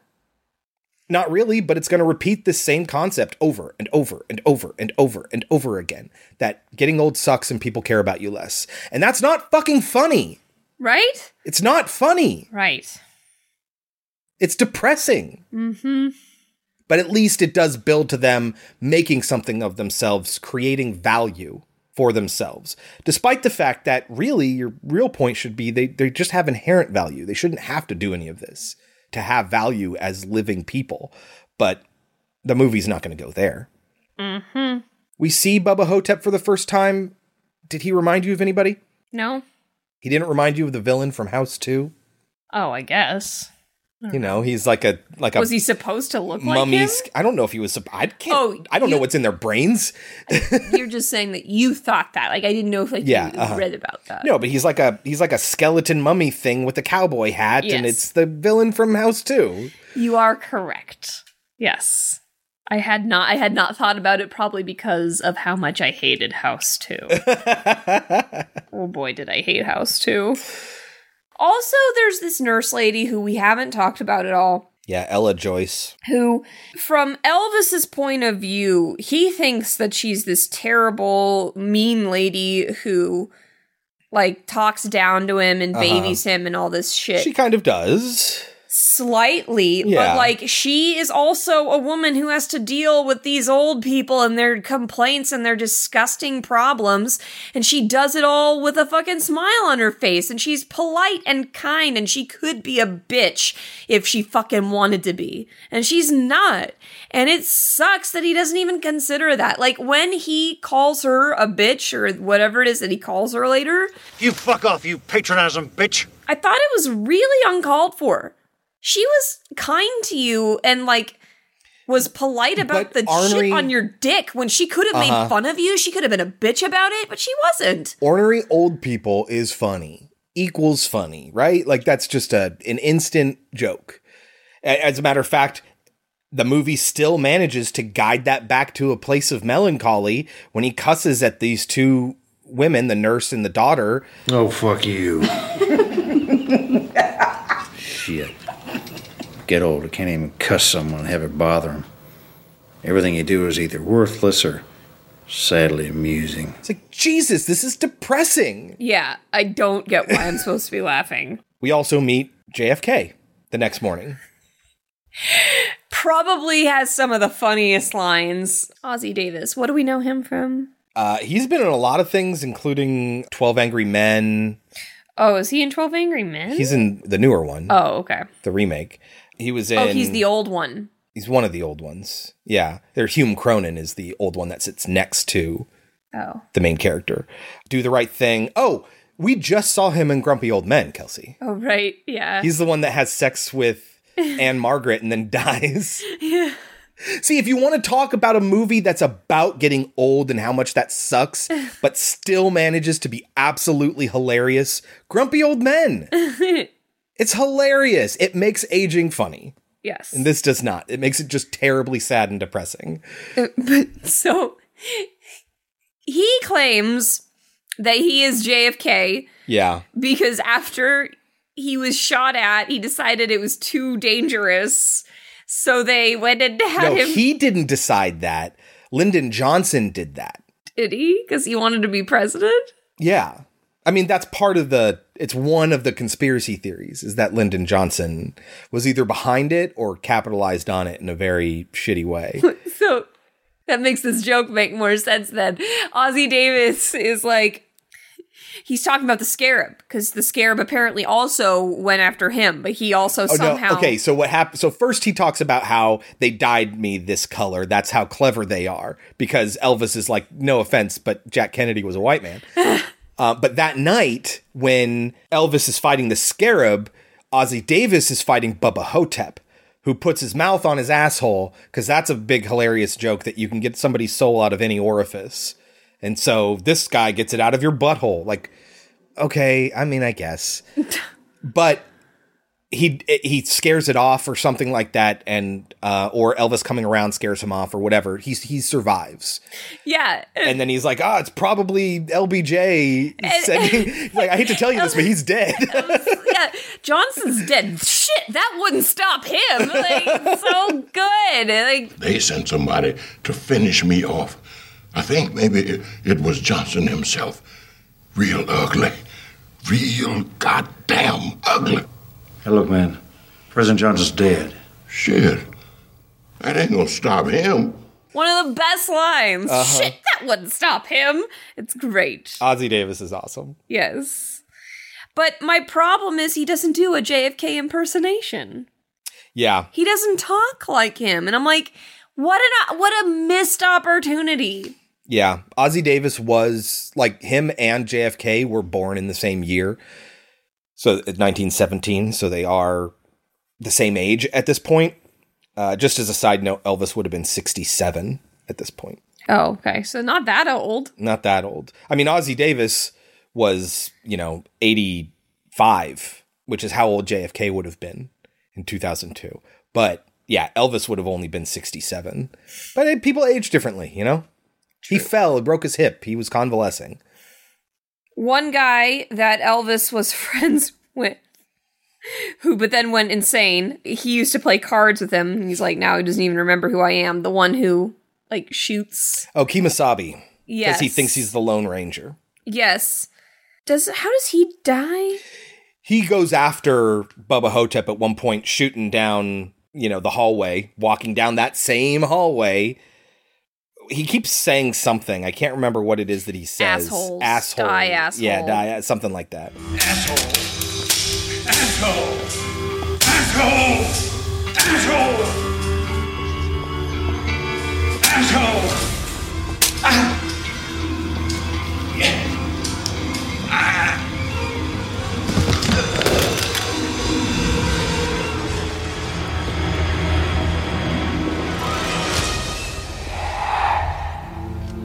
Kemosabe was dead of a ruptured heart before he hit the floor.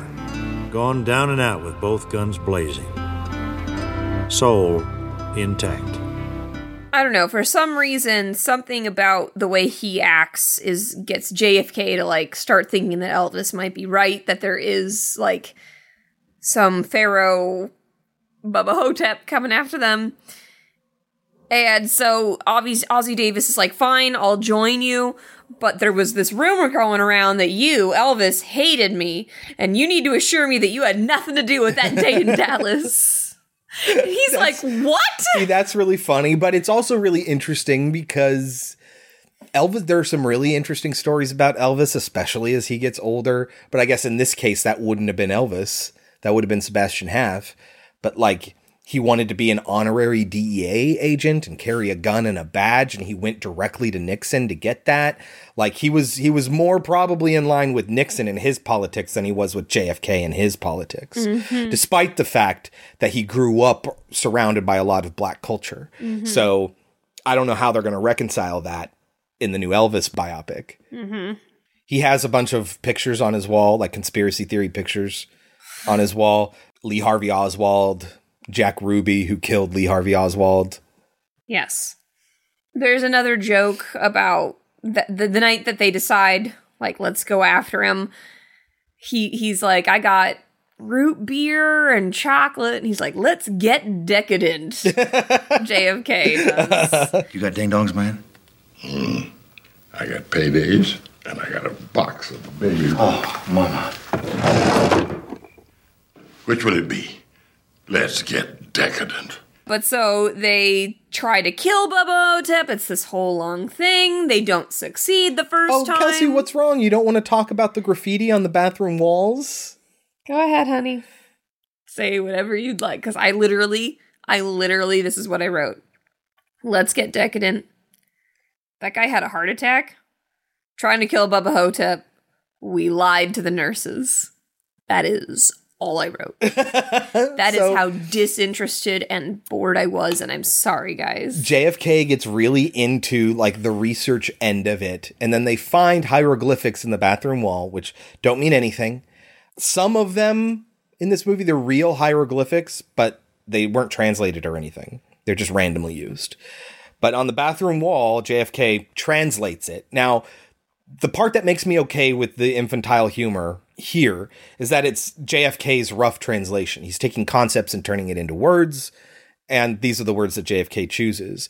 And he says, Now, this top line translates roughly into Pharaoh gobbles donkey goobers. which wouldn't make a lot of sense because wouldn't like that be one of his relatives or him himself? Wouldn't he have been a pharaoh? Like the implication is that Bubba Ho-Tep, this mummy, wrote this stuff. Yeah. So would he is he talking about himself or his Right. dad maybe? I don't I don't know.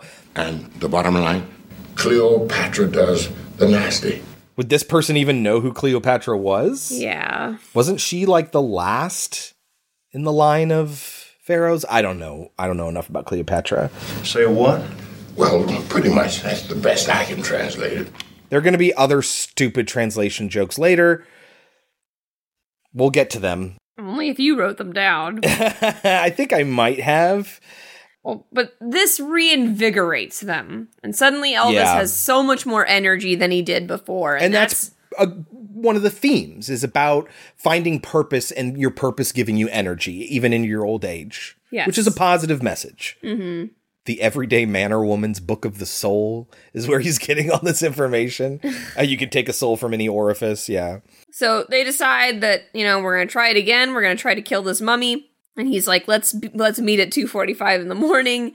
And uh Ossie Davis is like, well, takes us a little while to get there. Let's start at 2:30. One of the funnier lines. Yeah. Mr. Kennedy, ask not what your rest home can do for you. Ask what you can do for your rest home. Hey, you're copying my best lines. And let me paraphrase one of my own. Let's take care of business. Just what are you getting at, Elvis? I think you know what I'm getting at, Mr. President. We're gonna kill us a mummy. It is a great shot of them coming down the hallway the first time. Uh-huh. But not any other time after that. Oh, JFK gives him an incantation to read to send him, you know, back to the underworld or Which whatever. doesn't work. But we're going to learn what that incantation is later. It's a bunch of bullshit.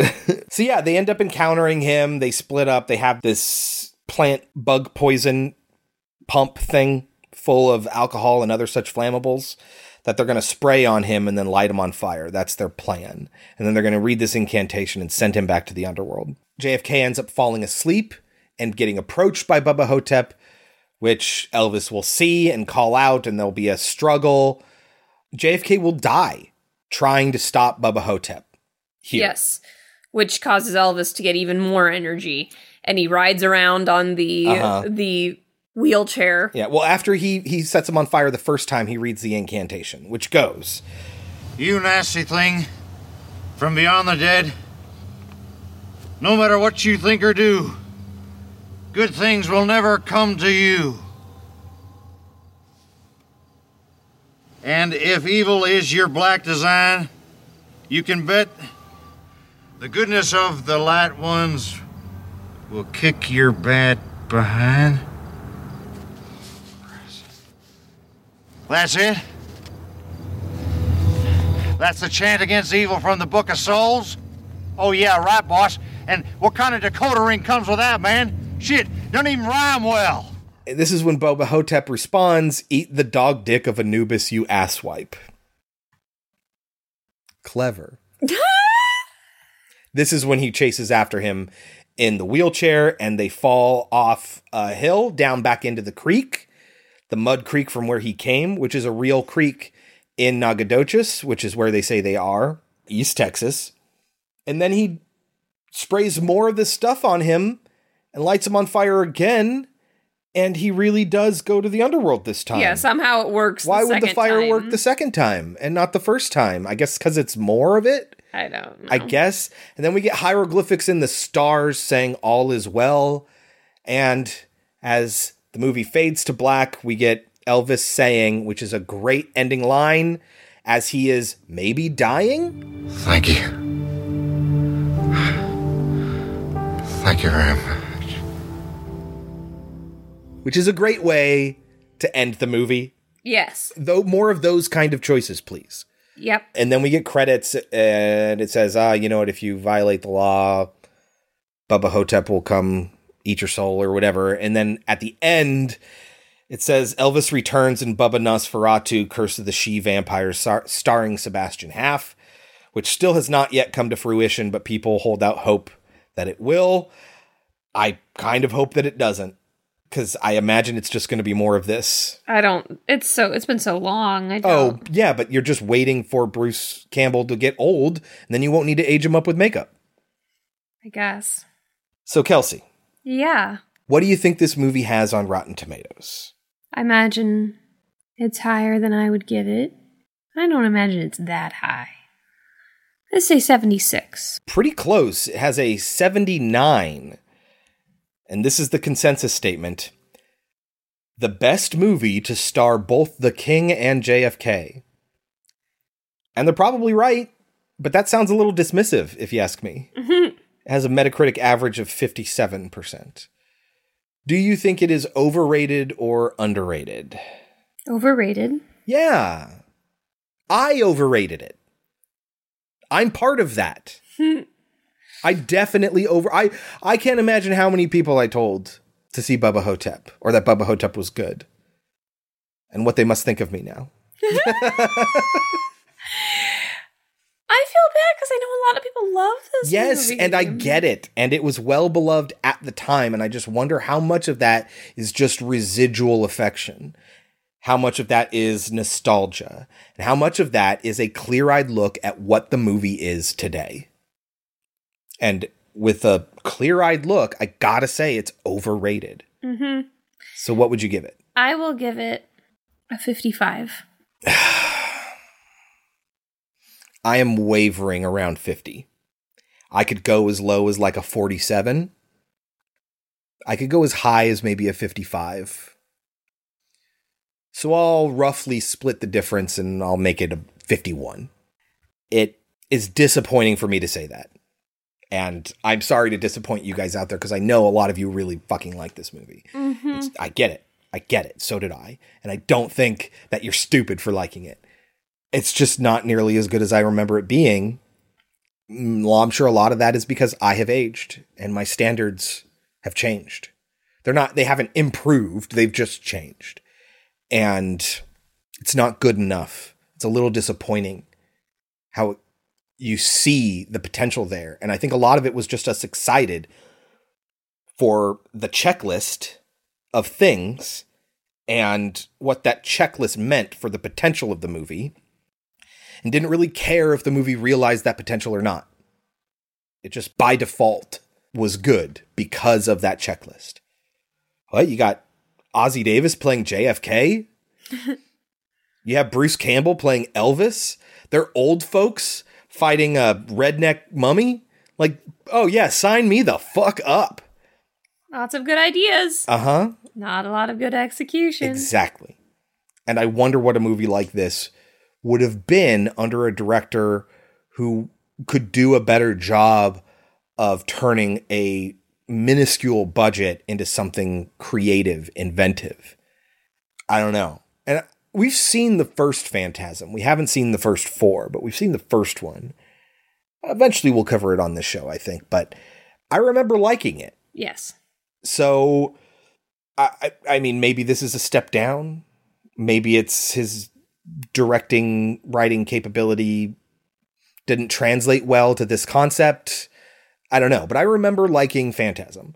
So it's not that we don't like the writer director, but yeah.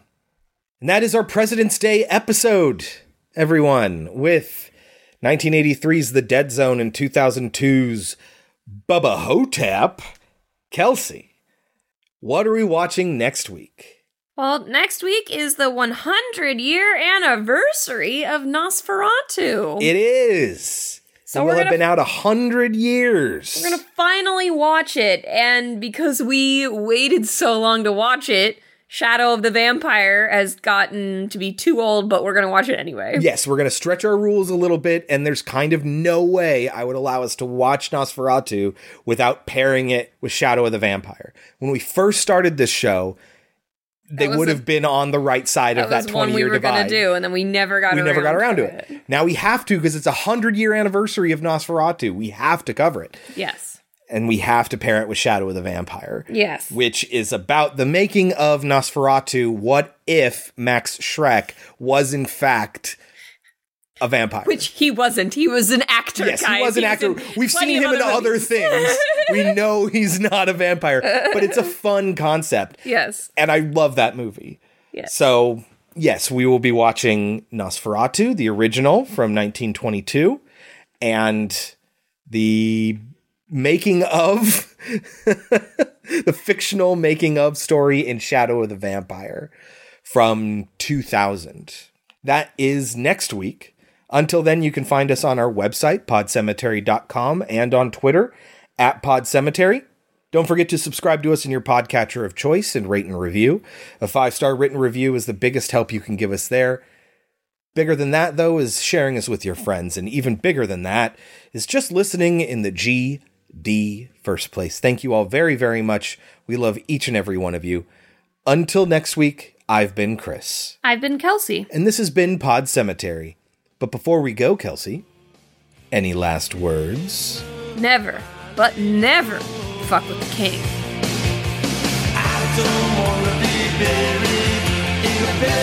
cemetery.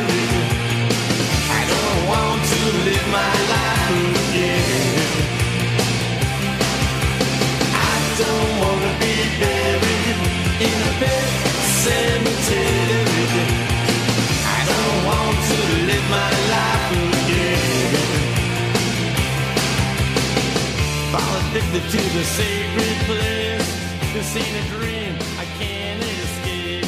Molars and fangs that are picking up bones. Spirits moaning among the tombstones. All right, Kelsey, get us started. How does the dead zone begin? With what I imagine. Oh, will you look this up? Mhm. I read that Stephen King was an English teacher. I've never heard that. Will you look that up? I've just totally forgotten it. Oh, yeah. As a matter of fact, I'm pretty sure they used. Maybe not. Hold on. Yes, he was. In the early 70s. He was an English teacher. Uh, For what age? Uh, an academy in Maine. Let me see. Oh, right. The Boys Academy. That's where he got the idea for The Shining because he fucking hated being a teacher there. Yeah, high school age. Remember? In The Shining, that's what ha- he gets fired because he gets the kid Oh yeah, uh huh. for like slashing his tires. Yeah, and then he grabs the kid or whatever, and then he gets fired. And then later in the sequel, Abra's mother is also Jack Torrance's daughter, Yeah. who uh, sh his mother was a teacher there. That's what the thing is. Yeah. They had an affair while he Uh-huh. worked there. But it's all okay because that's when he was an alcoholic. Uh huh. Not that, you know, he did much teaching after the events of the Right. hotel. Okay. So get us started. How's the Dead Zone begin? With what's his name? Johnny. Oh right, Johnny Smith. Johnny Smith. And he assigns them to read Sleepy Hollow Why is that funny, Kelsey? because he's in Sleepy Hollow. He's the headless horseman in Sleepy Hollow. We still haven't done that, have we? We have done it, yeah. No, I we've been doing it for years now, Kelsey. I forget things too. There's there's a thing here on IMDb that says in the future, the politician Greg Stillson is played in real life by Donald J. Trump, who on January 6, 2021 tried to force his vice president to destroy America. Like, come on, dude. This is a conversation about the dead zone. I am no fan of Trump. What are you doing? Nobody likes this. Nobody's like, yeah. Whiskey. I don't know. No, it was um not vodka. Not scotch. It's a clear liquor. Tequila. Nah, hold on. Gin. Let me just make sure that I'm not talking out my ass. The was it The human man spider? spider? the human spider or something like oh that. Oh man, yeah. that sucks. Makes you think about life. I was like, what the fuck are you talking about? Thank you. Thank you very much.